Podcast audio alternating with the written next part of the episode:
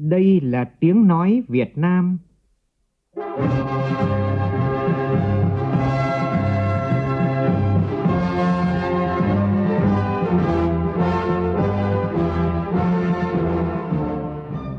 là tiếng nói Việt Nam, phát thanh từ Hà Nội, thủ đô nước Cộng hòa xã hội chủ nghĩa Việt Nam.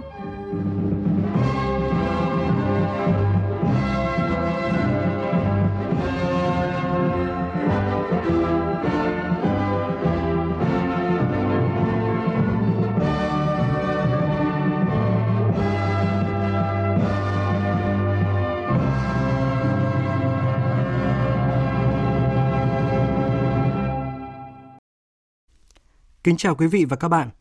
Mời quý vị và các bạn nghe chương trình Thời sự sáng của Đài Tiếng Nói Việt Nam. Hôm nay là thứ Sáu, ngày 1 tháng 11, tức ngày 5 tháng 10 năm kỷ hợi. Chương trình có những nội dung chính sau đây.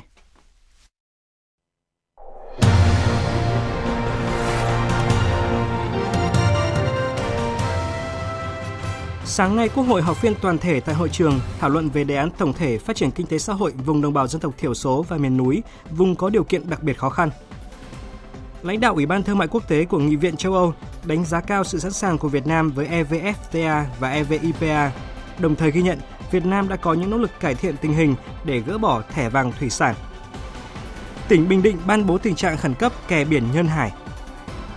Trong phần tin quốc tế, Hạ viện Mỹ thông qua nghị quyết về các thủ tục chính thức cho cuộc điều tra luận tội Tổng thống Mỹ Donald Trump.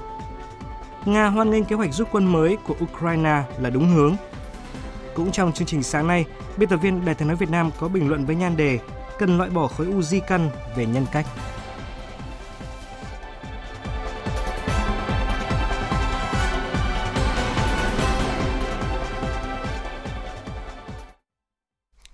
Bây giờ là nội dung chi tiết. Tiếp tục chương trình kỳ họp thứ 8, hôm nay Quốc hội họp phiên toàn thể tại hội trường buổi sáng thảo luận về đề án tổng thể phát triển kinh tế xã hội vùng đồng bào dân tộc thiểu số và miền núi, vùng có điều kiện đặc biệt khó khăn.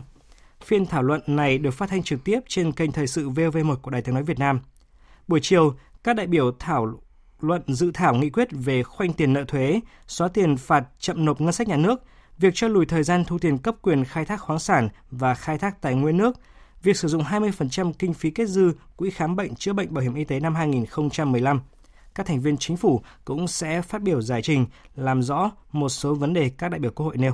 Phóng viên Đài tiếng nói Việt Nam thông tin. Trong dự thảo đề án phát triển kinh tế xã hội vùng đồng bào dân tộc thiểu số và miền núi, tờ trình của chính phủ đề cập trọng tâm là khai thác tiềm năng lợi thế, đẩy mạnh khởi sự kinh doanh, khởi nghiệp phát triển kinh tế theo hướng sản xuất hàng hóa theo chuỗi giá trị. Tập trung vào các lĩnh vực như kinh tế lâm nghiệp, cây công nghiệp, cây ăn quả, cây dược liệu, hương liệu, chăn nuôi đại gia súc, du lịch sinh thái, du lịch cộng đồng. Bên cạnh đó, tập trung nâng cao chất lượng giáo dục đào tạo, dạy nghề để nâng cao mặt bằng dân trí, đổi mới tư duy, khơi dậy sự sáng tạo, tự lực tự cường, vượt khó vươn lên, nâng cao chất lượng y tế, dân số, tạo điều kiện thuận lợi hơn để người dân tiếp cận các dịch vụ chăm sóc sức khỏe, phòng chống dịch bệnh. Về dự thảo nghị quyết khoanh tiền nợ thuế, xóa tiền phạt chậm nộp ngân sách, cơ quan chức năng đề cập nguyên tắc xử lý nợ là đảm bảo tuân thủ quy định pháp luật, đúng đối tượng, đúng thẩm quyền và đảm bảo điều kiện quy định hồ sơ, quy trình thủ tục, công khai minh bạch việc xử lý tiền thuế nợ. Cùng với tháo gỡ khó khăn thì phải phòng ngừa việc lợi dụng chính sách để trục lợi. Các trường hợp đã được xóa nợ, nếu phát hiện xóa nợ không đúng quy định hoặc người nộp thuế quay lại sản xuất kinh doanh hay thành lập cơ sở sản xuất kinh doanh mới thì phải hủy quyết định xóa nợ và nộp vào ngân sách khoản nợ đã được xóa. Thưa quý vị, góp ý đề án tổng thể phát triển kinh tế xã hội vùng đồng bào dân tộc thiểu số và miền núi, vùng có điều kiện đặc biệt khó khăn. Bên hành lang Quốc hội, nhiều đại biểu cho rằng cần quan tâm tập trung giải quyết những vấn đề bức thiết nhất hiện nay của vùng dân tộc thiểu số và miền núi theo thứ tự ưu tiên, đồng thời ban hành chính sách phải đi đôi với nguồn lực thực hiện. Phóng viên Minh Long và Phương Thoa thông tin. Việc triển khai thực hiện chính sách dân tộc trong những năm qua đã đạt được những thành tiệu quan trọng. Đời sống vật chất, tinh thần của đồng bào từng bước được nâng cao. Tuy nhiên, vẫn còn tới 1.957 xã và 20.176 thôn đặc biệt khó khăn. Đây là khu vực còn tồn tại năm nhất so với cả nước. Vùng có điều kiện tự nhiên khó khăn nhất, chất lượng nguồn nhân lực thấp nhất, kinh tế xã hội phát triển chậm nhất, tiếp cận các dịch vụ xã hội cơ bản thấp nhất và tỷ lệ người nghèo cao nhất. Việc Quốc hội dự kiến thông qua đề án phát triển xã hội vùng đặc biệt khó khăn được các đại biểu Quốc hội đồng tình và nhận định đây là một bước tiến lớn. Trong đó, vấn đề đặt ra là tạo cơ sở hành lang pháp lý hiệu quả để thúc đẩy phát triển khu vực này. Điểm mới của đề án là Quốc hội ban hành chính sách và sau đó bố trí nguồn lực đảm bảo cho đề án hoạt động có hiệu quả. Một số ý kiến cho rằng thách thức khó khăn lớn nhất của đề án lần này là tạo ra cơ chế chính sách phát huy tính tự chủ của người dân. Đại biểu Nguyễn Tiến Sinh, Đoàn Hòa Bình phân tích Đề án lần này là chúng ta đặt vấn đề là lấy người dân làm trung tâm. Thì bây giờ làm sao đó cùng với các cái nguồn lực của nhà nước, của xã hội đầu tư vào thì phải khơi dậy được tính tự chủ của người dân. Coi người dân là trung tâm thì đề án mới thực sự là đạt được kết quả phát triển một cách bền vững. Chính sách thì hỗ trợ, chính sách thì tạo điều kiện, thậm chí là đầu tư về cơ sở hạ tầng. Nhưng mà nếu mà người dân tộc chính ở chỗ đó mà không phát huy nội lực của mình để bắt kịp được các cái mục tiêu chính sách để thực hiện mà chỉ là trông chờ rồi thì mong muốn là nguồn lực từ bên ngoài vào thì cái đó khi kết thúc chương trình thì chúng ta cũng không thu được kết quả như là mong đợi. Một số ý kiến cho rằng cần quan tâm tập trung giải quyết những vấn đề khó khăn bức thiết nhất hiện nay của vùng dân tộc thiểu số và miền núi theo thứ tự ưu tiên. Đại biểu Tô Thị Bích Châu, đoàn thành phố Hồ Chí Minh nêu ý kiến vùng miền núi dân tộc thiểu số thì họ có những cái văn hóa riêng. Mà cái giải pháp của mình trước hết phải tôn trọng về mặt văn hóa cũng như là tập tục, tập quán của họ. Từ đó thì chúng ta mới dựa vào đó à, đưa vào những cái giải pháp là làm sao họ có thể giữ được tập tục, tập quán để mà tồn tại trong văn hóa dân tộc. Cái thứ hai là họ có thể mà sử dụng hoặc là phát triển được cái nghề của mình ở nơi mà cái mảnh đất của họ sinh sống, chứ để tránh cái việc người dân mà lại phải di dân, phải tha hương. Rồi chúng ta mới đưa ra những cái giải pháp nhưng mà nó không hiệu quả. Xin chuyển sang các tin đáng chú ý khác. Chiều qua, Chủ tịch Ủy ban Thương mại Quốc tế Nghị viện châu Âu Bern và Phó Chủ tịch Ủy ban Thương mại Quốc tế Nghị viện châu Âu Jan Zaradin đã có cuộc trao đổi với báo chí, thông báo kết quả chuyến công tác tại Việt Nam từ ngày 28 đến ngày 31 tháng 10 nhằm đánh giá sự chuẩn bị và sẵn sàng của Việt Nam với công tác phê chuẩn trong tương lai gần Hiệp định Thương mại Tự do EVFTA và Hiệp định Bảo hộ Đầu tư IPA giữa Liên minh châu Âu EU và Việt Nam và vấn đề gỡ bỏ thẻ vàng của Ủy ban châu Âu với Việt Nam. Cụ thể như sau. Phó Chủ tịch Ủy ban Thương mại Quốc tế Nghị viện châu Âu Jan Daradin cho biết, sau một quá trình dài đàm phán, hai bên đã đi đến bước xem xét phê chuẩn và chờ quyết định cuối cùng từ phía Nghị viện châu Âu. Đây là thời điểm có ý nghĩa lịch sử trong quan hệ Việt Nam-EU. Thời gian tới, không thể có quốc gia nào ở khu vực Đông Nam Á có thành tựu sớm như Việt Nam trong quá trình ký kết hiệp định thương mại tự do với EU. Ông Jan Zararin cho rằng, Việt Nam cần tận dụng mọi cơ hội để gửi đi những thông điệp tích cực, từ đó tạo nên không khí tốt đẹp là điều kiện thuận lợi cho những bước cuối cùng của quá trình phê chuẩn này, EVFTA và IPA. Ông Jan Zaradin tin tưởng, vào tháng 2 năm 2020 sẽ có kết quả tốt đẹp dây bền. Về vấn đề gỡ thẻ vàng của Ủy ban châu Âu đối với hoạt động khai thác khoáng hải sản bất hợp pháp, theo ông Bernlang, việc nghị viện châu Âu ra thẻ vàng cũng có tác dụng nhất định đối với quá trình xem xét phê chuẩn hai hiệp định trên. Tuy nhiên, điều quan trọng là phía Việt Nam đã có những biện pháp tích cực để cải thiện tình hình. Ông khuyến nghị Việt Nam cần cân nhắc trữ lượng thủy sản dành cho tương lai, đồng thời có hướng giảm trợ cấp cho đánh bắt thủy sản để bảo tồn nguồn thủy sản, và đây là công việc khó khăn. Một biện pháp Việt Nam có thể áp dụng là chính phủ cung cấp trang bị, giám sát à, các thiết bị giám sát tàu cá, giúp cho việc theo dõi kiểm soát được việc đánh bắt này. Nếu Việt Nam thực hiện triệt đề các nghĩa vụ của mình và cải thiện tình hình thì thẻ vàng sẽ được gỡ bỏ. Thưa quý thính giả, Bão số 5 đi qua đã để lại hậu quả nặng nề cho người dân xã Nhân Hải, thành phố Quy Nhơn, tỉnh Bình Định. Bão đánh sập 14 nhà dân ở sát bờ kè ven biển. Đi tránh bão trở về, bà con bàng hoàng khi nhà cửa sập hết, tài sản không còn gì, bỗng chốc lâm cảnh trắng tay. Trở về sau một đêm đi tránh bão, bà Ngô Thị Liên, 64 tuổi ở xã Nhân Hải, thành phố Quy Nhơn, tỉnh Bình Định bàng hoàng khi toàn bộ nhà cửa bị sóng đánh sập, tivi, tủ lạnh và các vật dụng khác bị cuốn trôi ra biển hoặc ngấm nước mưa hư hỏng hết. Bà Liên cho biết, Chiều tối ngày 30, xã đến nhà vận động cả gia đình di chuyển vào nhà con rể kiên cố hơn ở phía trong làng để đảm bảo an toàn. Vì vậy, cả nhà đóng kín cửa đưa nhau đi, cả đêm không ngủ vì thấy sóng to gió lớn. Khoảng 2 giờ sáng sốt ruột, con rể bà Liên chạy về thì thấy nhà đã trôi theo dòng nước bạc, bà Ngô Thị Liên thất thần. Nhà thì ờ, uh, mấy ông chết bộ, ông đi gian để ông uh, đi một túi, ông đi hết tội, rồi, rồi ngừng đi hết. Đồ đạc thì bỏ chết gì tội bỏ đi đuổi đi chứ đâu có có ấy nữa ai nữ Tại hiện trường, các đoạn bê tông cốt thép trên kè đã bị sóng cuốn mất hơn 120 mét. con đường bê tông xi măng bị gãy nhiều đoạn, nhiều ngôi nhà bị tốc mái, đổ sập một phần vẫn đang tiếp tục bị sóng lớn uy hiếp. Theo người dân ở đây, từ năm 1985 đến nay mới có đợt bão và đúng đợt chiều cường khiến sóng lớn thế này. Được biết, dọc theo khu vực bờ kè biển này có 91 ngôi nhà quay mặt ra biển, thuộc diện phải di rời vì luôn bị chiều cường uy hiếp. Đợt sóng lớn trong cơn bão số 5 đêm 30 tháng 10 đã làm sập 14 ngôi nhà sát bờ kè. Trực tiếp kiểm tra tại hiện trường hôm nay, ông Hồ Quốc Dũng, Chủ tịch Ủy ban nhân dân tỉnh Bình Định cho biết sẽ ban bố tình trạng khẩn cấp đối với việc đổ sập kè biển Nhân Hải do bão số 5, đồng thời yêu cầu địa phương khẩn trương hỗ trợ dân di rời đến ở tạm và sẽ bố trí đất tái định cư cho các hộ dân này. Thì hiện nay là chúng tôi đang huy động các lực lượng gia cố các cái đoạn sạt lở yêu cầu địa phương là phải khẩn trương là cấp đất để di dời khoảng gần 100 hộ dân ở khu vực cái kè Nhân Hải này đi vào cái nơi an toàn và hỗ trợ một phần kinh phí để cho dân dân di dời. Thưa quý vị, Do ảnh hưởng của bão số 5 kết hợp với không khí lạnh tăng cường nên ở tỉnh Thừa Thiên Huế có mưa vừa và mưa to đến rất to. Trước tình hình đó, Ban Chỉ huy Phòng chống thiên tai và tìm kiếm cứu nạn tỉnh vừa có công văn yêu cầu nhà máy thủy điện A Lưới tiến hành điều tiết nước về hạ du tỉnh Sê Công của Lào. Tin của phóng viên Lê Hiếu thường trú tại miền Trung. Thủy điện A Lưới tiến hành điều tiết nước với lưu lượng về hạ du tỉnh Sê Công Lào từ 50 đến 1.500 mét khối trên giây, đồng thời yêu cầu các công trình hồ chứa thủy lợi, thủy điện tổ chức trực ban theo dõi, quan trắc diễn biến của mưa lũ, thực hiện nghiêm túc quy trình vận hành đã được phê duyệt. Dự báo trên địa bàn tỉnh Thừa Thiên Huế sẽ có mưa to đến rất to, lượng mưa phổ biến từ 250 đến 300 mm. Ban chỉ huy phòng chống thiên tai và tìm kiếm cứu nạn tỉnh Thừa Thiên Huế đã yêu cầu các địa phương, đơn vị tổ chức trực ban 24 trên 24 giờ sẵn sàng ứng phó với mọi diễn biến bất thường của thiên tai. Ông Đặng Văn Hòa, Phó Chánh Văn phòng Ban chỉ huy phòng chống thiên tai và tìm kiếm cứu nạn tỉnh Thừa Thiên Huế cho biết đối với thủy điện ăn Lưới để đối phó cái đợt mưa lũ do ảnh hưởng hoàn lũ của bão số 5. Đến thời điểm này thì ờ, phía công ty cổ phần thủy điện miền Trung đã điều tiết về phía hạ du khoảng 150 khối dây theo lưu lượng đến và sẽ căn cứ tình hình cái lưu lượng đến để điều tiết để đảm bảo an toàn công trình và cũng như đảm bảo an toàn hạ du.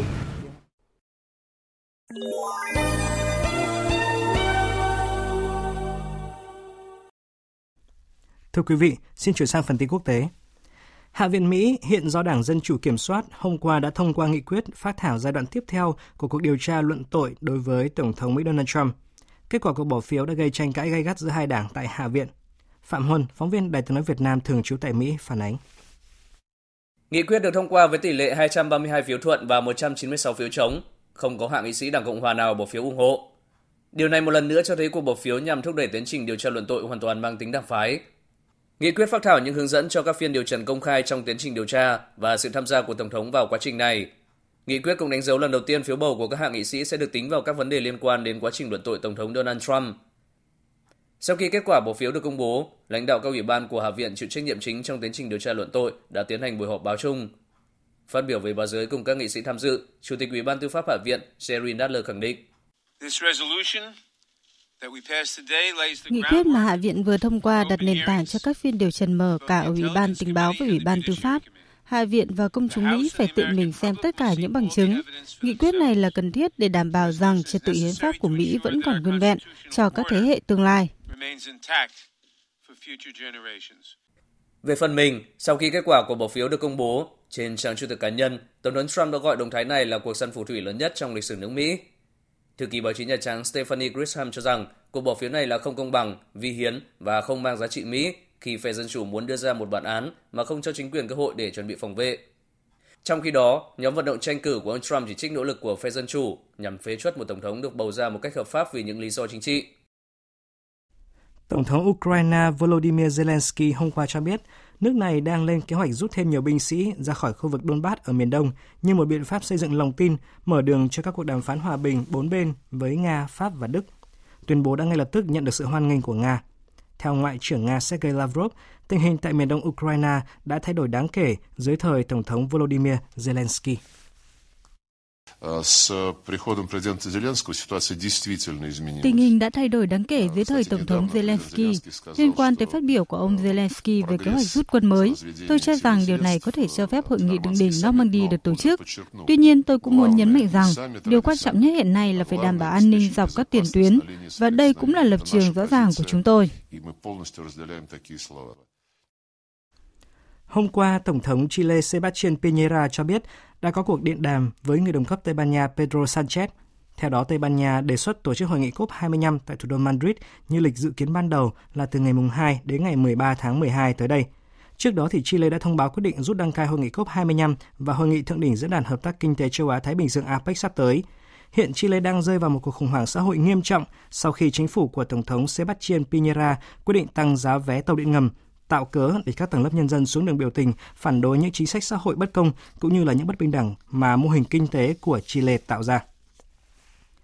Một ngày sau khi phủ quyết tuyên bố chung của các đại sứ Tổ chức Hiệp ước Bắc Đại Tây Dương NATO về Ukraine, chính phủ Hungary hôm qua đã thay đổi quyết định đồng ý với văn bản chính trị này.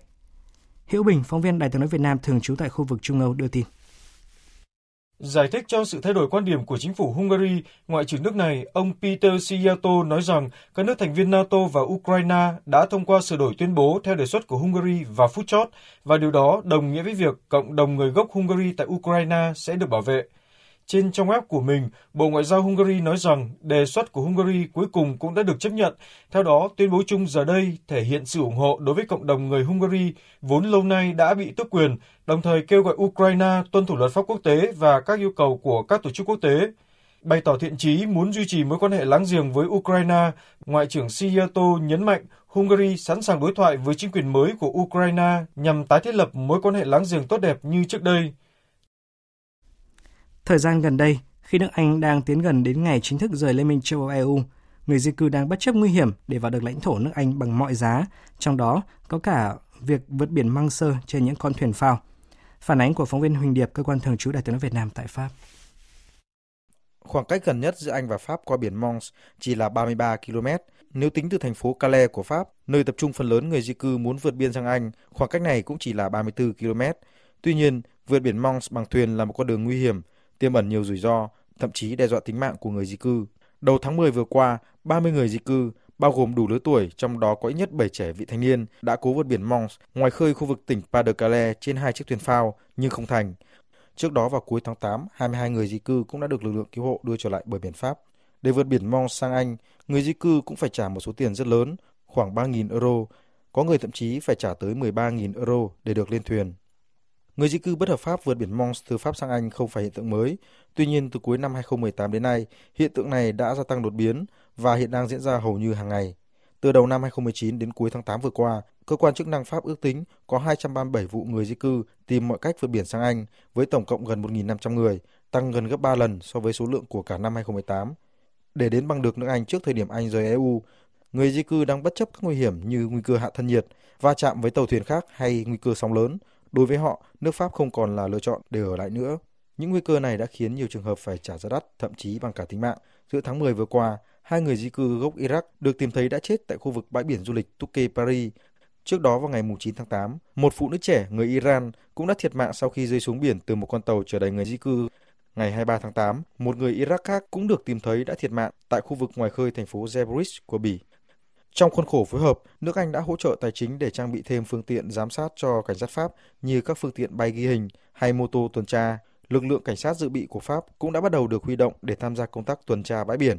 Một kế hoạch hành động với ngân sách hơn 7 triệu euro đã được triển khai nhằm mục tiêu lần ra dấu vết và triệt phá các vụ vượt biển có thể diễn ra. Và tiếp ngay sau đây, chúng tôi xin chuyển đến quý vị những thông tin thể thao.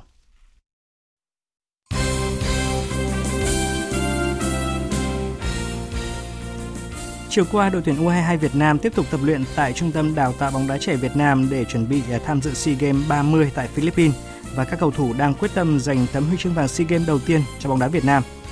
Cũng trong chiều qua, Đặng Văn Lâm đã ra sân tập với các đồng đội tại đội tuyển Việt Nam.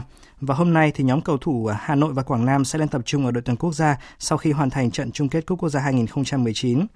Và tối qua thì câu lạc bộ Hà Nội đã có cuộc uh, lội uh, dòng nước ngược thành công trước câu lạc bộ Quảng Nam, qua đó giành chiến thắng 2-1 trong trận chung kết Cúp Quốc gia 2019 và chiến thắng ngay tại sân Tam Kỳ đã giúp các cầu thủ Hà Nội không chỉ thực hiện được à, thành công cú đúc trong mùa bóng mà còn là lần đầu tiên đội bóng thủ đô giành được danh hiệu này.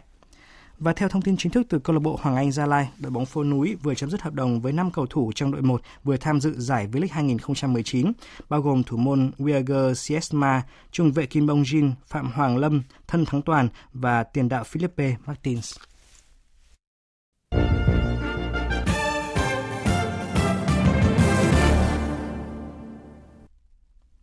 Thưa quý vị, thưa các bạn, trên diễn đàn Quốc hội ngày 30 tháng 10, khi thảo luận về tình hình kinh tế xã hội của đất nước, nhiều đại biểu nêu ý kiến về đạo đức cán bộ. Đại biểu Lưu Bình Nhưỡng, đoàn đại biểu Quốc hội tỉnh Bến Tre cho rằng còn nhiều cán bộ xấu xa đang lẩn khuất, tạo ra quốc nạn tham nhũng và đó là một căn bệnh ung thư về nhân cách. Ý kiến này nhận được sự đồng tình của nhiều đại biểu khác cũng như của đông đảo dư luận xã hội, bởi đó là một thực tế mà nếu không dũng cảm loại trừ thì một bộ phận cán bộ sẽ lún sâu vào sự suy thoái, gây khủng hoảng lòng tin trong dân. Căn bệnh ung thư di căn giờ đây được ví với nhiều thứ, nhiều chuyện, với ý nghĩa cực kỳ nguy hiểm và gần như không có thuốc chữa. Căn bệnh ấy không loại trừ cả những mảng tối trong chống tham nhũng hay những bất cập của công tác cán bộ, đạo đức cán bộ. Phát biểu của đại biểu Lưu Bình Nhưỡng trước diễn đàn Quốc hội cũng là một cách nói về mảng tối đó. Không thể phủ nhận kết quả đã có được từ quyết tâm chính trị của Đảng và người đứng đầu Đảng, nhà nước ta trong việc giữ gìn uy tín, thanh danh của Đảng trong đấu tranh phòng chống tham nhũng, đặc biệt là từ Đại hội 12 của Đảng đến nay. Hơn 53.700 đảng viên, trong đó hơn 70 người thuộc diện Bộ Chính trị, Ban Bí thư, Quản lý đã bị xử lý kỷ luật, thậm chí bị truy tố hình sự và chiếm phần không nhỏ là hành vi tham nhũng, sai phạm trong quản lý kinh tế. Chỉ tính từ đầu năm đến nay, cơ quan điều tra đã thụ lý điều tra hơn 420 vụ với gần 1.100 bị can có hành vi tham nhũng. Dù vậy, người dân và cử tri cả nước không khỏi băn khoăn lo lắng khi đây đó còn những chuyện tiêu cực mà người gây ra không ai khác, chính là một bộ phận mang danh công bộc của dân. Bởi người dân không thể ăn gian, nói dối khi làm thất thoát, lãng phí tài sản công. Không thể sử dụng những chiếc xe mang biển xanh để đi lễ, đi dự tiệc. Không thể phù phép thay đổi chất lượng nguyên vật liệu để rút ruột công trình từ ngân sách nhà nước. Không biết cách nhũng nhiễu, moi tiền của dân, của doanh nghiệp. Không có tiền tỷ để chạy trọt ghế nọ, ghế kia. Rồi phiếu bầu, rồi băng cấp, rồi cả điểm thi cho con, em, người thân của mình. Người dân cũng không thể có sân sau hoặc dùng quyền hành để bảo kê chống lưng cho doanh nghiệp. Họ càng không có khả năng đổi trắng thay đen, thậm chí làm lệch cả cán cân công lý. Người dân còn thấy nhiều nơi cán bộ đảng viên lời nói đi ngược với việc làm. Nói hay nhưng làm dở. Họ cũng đã rõ hành vi vi phạm của cán bộ, đã thấy được hứa và cam kết sẽ xử lý nghiêm.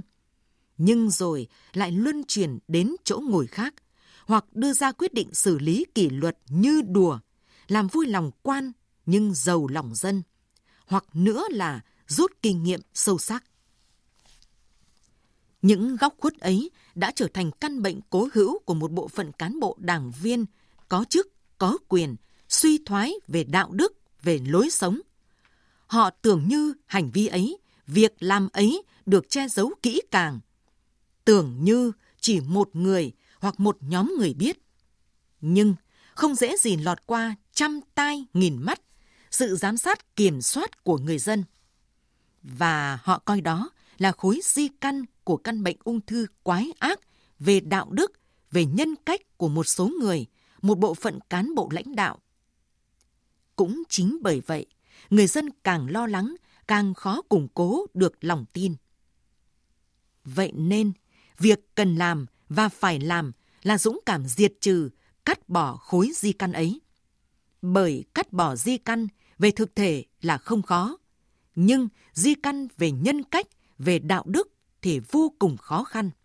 Đặc biệt đó là người vốn không dễ từ bỏ vinh hoa, phú quý.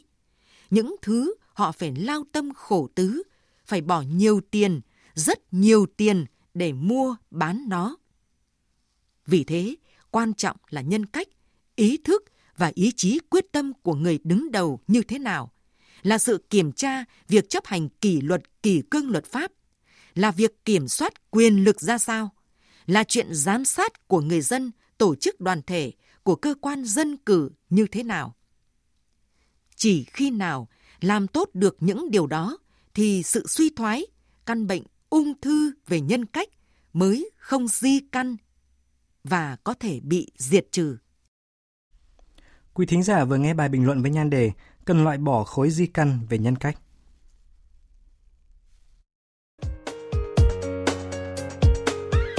Dự báo thời tiết Phía Tây Bắc Bộ nhiều mây có mưa vài nơi, gió nhẹ, sáng sớm và đêm trời rét, nhiệt độ từ 17 đến 25 độ, riêng khu Tây Bắc từ 25 đến 28 độ. Phía Đông Bắc Bộ và Thanh Hóa nhiều mây có mưa, mưa rào và có nơi có rông, gió Đông Bắc cấp 2, cấp 3, trời lạnh. Nhiệt độ từ 18 đến 25 độ, vùng núi có nơi trên 25 độ. Các tỉnh từ Nghệ An đến Thừa Thiên Huế nhiều mây có mưa vừa mưa to. Riêng các tỉnh Nghệ An, Hà Tĩnh, Quảng Bình, Quảng Trị, Thừa Thiên Huế có mưa to đến rất to và rông. Gió Tây Bắc cấp 2, cấp 3. Trong cơn rông có khả năng xảy ra lốc xét và gió giật mạnh. Phía Bắc đêm và sáng sớm trời lạnh, nhiệt độ từ 19 đến 26 độ. Các tỉnh ven biển từ Đà Nẵng đến Bình Thuận, nhiều mây, phía Bắc có mưa, mưa vừa, có nơi mưa to và rông. Phía Nam có mưa rào và rông vài nơi, gió nhẹ. Trong cơn rông có khả năng xảy ra lốc xét và gió giật mạnh. Nhiệt độ từ 22 đến 29 độ, phía Nam từ 29 đến 32 độ. Tây Nguyên nhiều mây có mưa rào và rông vài nơi, gió nhẹ. Trong cơn rông có khả năng xảy ra lốc xét và gió giật mạnh. Nhiệt độ từ 18 đến 29 độ. Khu vực Nam Bộ có mây, có mưa rào và rông vài nơi, gió nhẹ. Trong cơn rông có khả năng xảy ra lốc xét và gió giật mạnh. Nhiệt độ từ 23 đến 33 độ. Khu vực Hà Nội nhiều mây có mưa mưa rào, gió đông bắc cấp 2 cấp 3 trời lạnh, nhiệt độ từ 18 đến 25 độ. Dự báo thời tiết biển. Vịnh Bắc Bộ có mưa rào và rông rải rác, trong cơn rông có khả năng xảy ra lốc xoáy và gió giật mạnh. Tầm nhìn xa trên 10 km, giảm xuống từ 4 đến 10 km trong mưa, gió đông bắc cấp 5. Vùng biển từ Quảng Trị Quảng Ngãi có mưa rào và rông rải rác, trong cơn rông có khả năng xảy ra lốc xoáy và gió giật mạnh. Tầm nhìn xa trên 10 km, giảm xuống từ 4 đến 10 km trong mưa, gió đông đến đông bắc cấp 3, cấp 4. Vùng biển từ Bình Định đến Ninh Thuận, vùng biển từ Bình Thuận Cà Mau, vùng biển từ Cà Mau đến Kiên Giang có mưa rào và rông rải rác. Trong cơn rông có khả năng xảy ra lốc xoáy và gió giật mạnh. Tầm nhìn xa trên 10 km, giảm xuống từ 4 đến 10 km trong mưa, gió nhẹ. Khu vực Bắc Biển Đông và khu vực của đảo Hoàng Sa thuộc thành phố Đà Nẵng có mưa rào rải rác và có nơi có rông. Trong cơn rông có khả năng xảy ra lốc xoáy. Tầm nhìn xa trên 10 km, giảm xuống từ 4 đến 10 km trong mưa. Gió Đông Bắc cấp 5, riêng phía Đông Bắc cấp 6, giật cấp 7 biển động. Khu vực giữa Biển Đông có mưa rào và rông rải rác. Trong cơn rông có khả năng xảy ra lốc xoáy và gió giật mạnh. Tầm nhìn xa trên 10 km, giảm xuống từ 4 đến 10 km trong mưa. Gió Đông Bắc đến Bắc cấp 3, cấp 4. Khu vực Nam Biển Đông và khu vực quần đảo Trường Sa thuộc tỉnh Khánh Hòa có mưa rào và rông rải rác. Trong cơn rông có khả năng xảy ra lốc xoáy và gió giật mạnh. Tầm nhìn xa trên 10 km, giảm xuống từ 4 đến 10 km trong mưa, gió nhẹ. Vịnh Thái Lan có mưa rào rải rác và có nơi có rông. Trong cơn rông có khả năng xảy ra lốc xoáy và gió giật mạnh. Tầm nhìn xa trên 10 km, giảm xuống từ 4 đến 10 km trong mưa, gió nhẹ. Những thông tin thời tiết vừa rồi cũng đã kết thúc chương trình Thời sự sáng của Đài Tiếng Nói Việt Nam. Chương trình do biên tập viên Hoàng Ân biên soạn với sự tham gia của phát thanh viên Đoàn Hùng, kỹ thuật viên Thu Hằng, chịu trách nhiệm nội dung Giang Trung Sơn. Xin tạm biệt và hẹn gặp lại.